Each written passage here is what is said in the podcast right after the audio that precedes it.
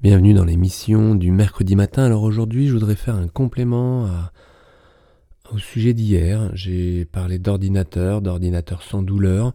Alors évidemment, il y a énormément de choses à dire. Souvent, ce que vous trouvez sur Internet, ce sont les mêmes conseils ergonomiques qui sont même pas forcément profitables quand on parle du poignet, au niveau de l'ordinateur, c'est très très souvent incompris. J'en ai parlé hier, vous savez, on mettait très souvent ces histoires de, de gel sous le poignet pour relever le poignet, pour éviter des flexions, pour éviter... Je ne sais pas, je ne comprends pas à chaque fois quand il parle de prévention au niveau de l'ordinateur.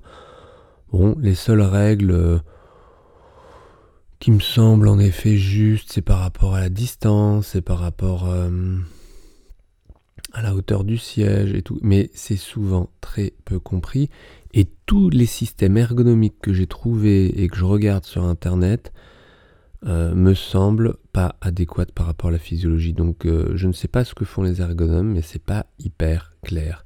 Alors il y a en effet les souris, les souris qui me semblent assez intéressantes. Certaines souris, ont fait plein plein d'essais divers euh, pour essayer d'optimiser en prenant en compte euh, en effet l'ergonomie qui me semble un petit peu plus claire par rapport à la main. Mais tout ce qui tourne autour du poignet, c'est vraiment assez dramatique. Tout ce qui tourne autour, euh, vous voyez, je vous parlais hier des tablettes là, mais c'était pas du tout, euh, pas du tout adapté. Et souvent, souvent c'est pas très clair. J'ai regardé ce qui se faisait aussi au niveau, parce que j'ai fait, j'ai participé à une, à une recherche à l'école centrale il y a au moins, c'était en 2000, donc c'était il y a quelques années quand même. C'était sur les claviers d'ordinateur. Et c'était euh, pour le coup euh, assez pertinent puisque il remettait en cause l'ordre des euh, ou la place des lettres et des chiffres sur le clavier, donc la, place. Et ils expliquaient qu'elles avaient été trouvées, vous savez, AZERTY, QWERTY, tout ça avait été déterminé à l'époque des machines à écrire pour ralentir un petit peu la capacité de, de celui qui écrit pour que les branches de la machine à écrire ne s'embrouillent pas. Vous savez, avant, il y avait des branches qui allaient percuter un ruban pour aller imprimer sur un papier. Eh bien, ces longues tiges se croisaient et pour éviter qu'elles ne s'embrouillent, ils avaient disposé les lettres pour ralentir la frappe. Donc c'était quand même assez, euh, assez particulier. C'était une des explications. Et quel dommage parce qu'aujourd'hui les gens essayaient de trouver sur ces claviers de la vitesse en effet pour arriver à prendre des notes à la vitesse de la de l'oral ou tout simplement écrire euh, rapidement euh, à la vitesse de sa pensée. Et donc ils avaient remis en cause l'ordre de ces euh, des touches sur le clavier et ça me semblait assez intéressant mais c'était impossible et d'ailleurs 15 ans après c'est toujours pas passé parce que c'était impossible changer au niveau international. Les gens sont, il y a une sorte de fabricant d'habitude, même si c'était pour du mieux, vous voyez, ce n'est pas passé. Comme quoi les, les meilleures idées sont pas forcément euh, entendues tout de suite. Et peut-être qu'un jour ça changera. Et puis euh, ils étaient tellement euh, aussi clairs que le, la reconnaissance vocale allait prendre le dessus et que bientôt il n'y aura plus de clavier. Bah, en attendant, le clavier est toujours présent, donc euh, voilà. Et sur les claviers, j'avais vu aussi des erreurs monumentales au niveau de l'ergonomie. Vous savez, des pavés de clavier qui avaient été euh, détachés, coupés en deux, la main droite et la main gauche sur des pavés différents, orientés dans des V, dans des formes de V, mais ces V étaient à l'envers par rapport à, l'ergonomie des poignets. Donc vraiment, tout ce qui se fait au niveau ordinateur, c'est vraiment pas terrible. Donc, moi, je vais pas vous parler de l'ergonomie des matériels parce que euh, parce que parce que euh, je vous conseille rien à ce niveau-là. Il y a des souris qui sont un peu plus intéressantes. Alors l'erreur, mais c'était plus au niveau design qu'au niveau ergonomique, c'est toutes ces petites souris.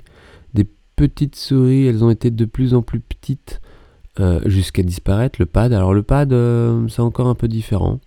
Là aujourd'hui, je vais vous parler de la souris de l'ordinateur.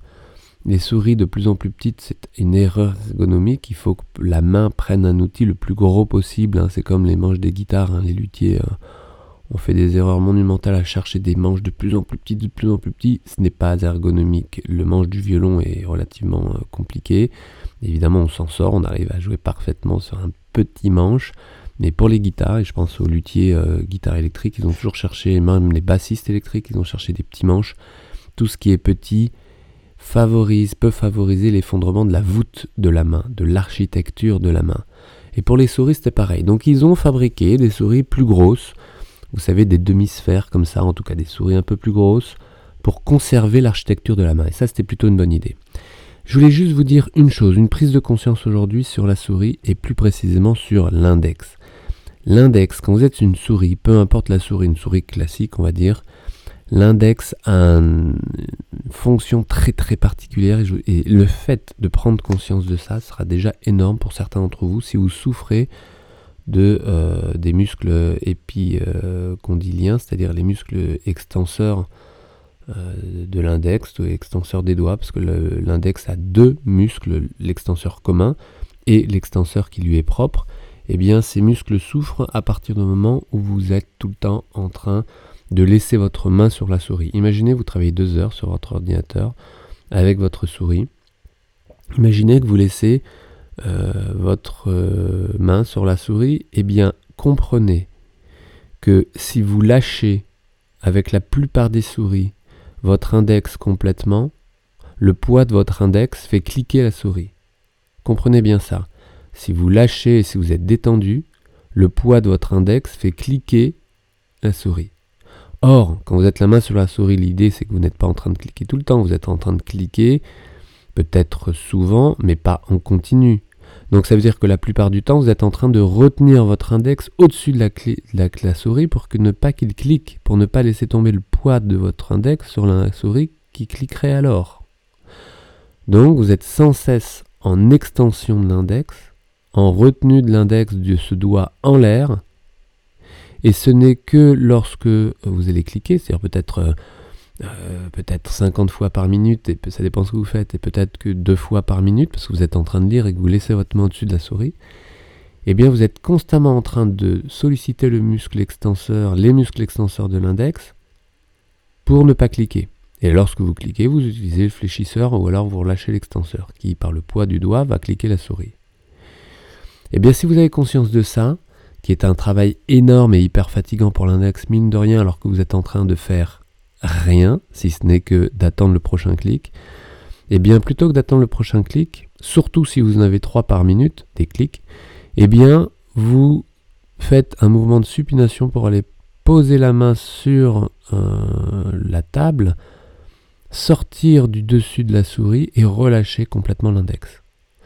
Pour ensuite revenir sur la souris, mais sans déplacement, hein, vous n'êtes pas obligé d'enlever tout l'avant-bras, toute la main, juste une petite supination tourner l'avant-bras sur le bureau, décharger l'index, relâcher l'index et revenir sur la souris. Alors bien sûr, c'est euh, un mouvement supplémentaire, donc les gens veulent s'économiser en restant sur la souris, mais c'est l'index qui trinque et quel dommage, parce qu'après vous ramenez ça à votre instrument.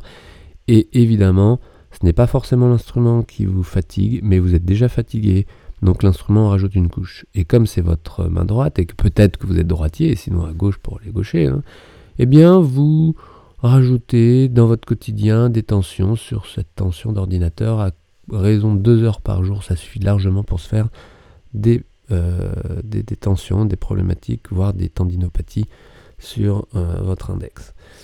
Voilà, c'était juste une petite idée. Prenez-la en compte, voyez ce que vous en faites, expérimentez-le et surtout euh, changez d'habitude. Je vous ai donné juste ce petit truc, cette petite prise de conscience. Je vais, euh, je vais, je vais, je vais, je vais. Il y a eu trop de demandes pour. Euh, en tout cas, ces dernières années, c'était évident. Hein, c'est un problème, l'ordinateur par rapport au TMS, au trouble musculo-squelettique. Donc, je vais vous enregistrer un atelier complet je passerai euh, sur toutes les problématiques de l'ordinateur et des problématiques liées à l'ordinateur et surtout des solutions parce que euh, généralement je ne m'attarde pas sur les problèmes, je vous propose des solutions. Voilà, donc patientez encore un peu, commencez avec cette histoire d'index, réglez un peu votre auteur, écoutez l'émission d'hier si vous n'avez pas écouté et on se retrouve très vite pour un atelier complet. Je vous souhaite une belle journée, des belles notes, à bientôt, ciao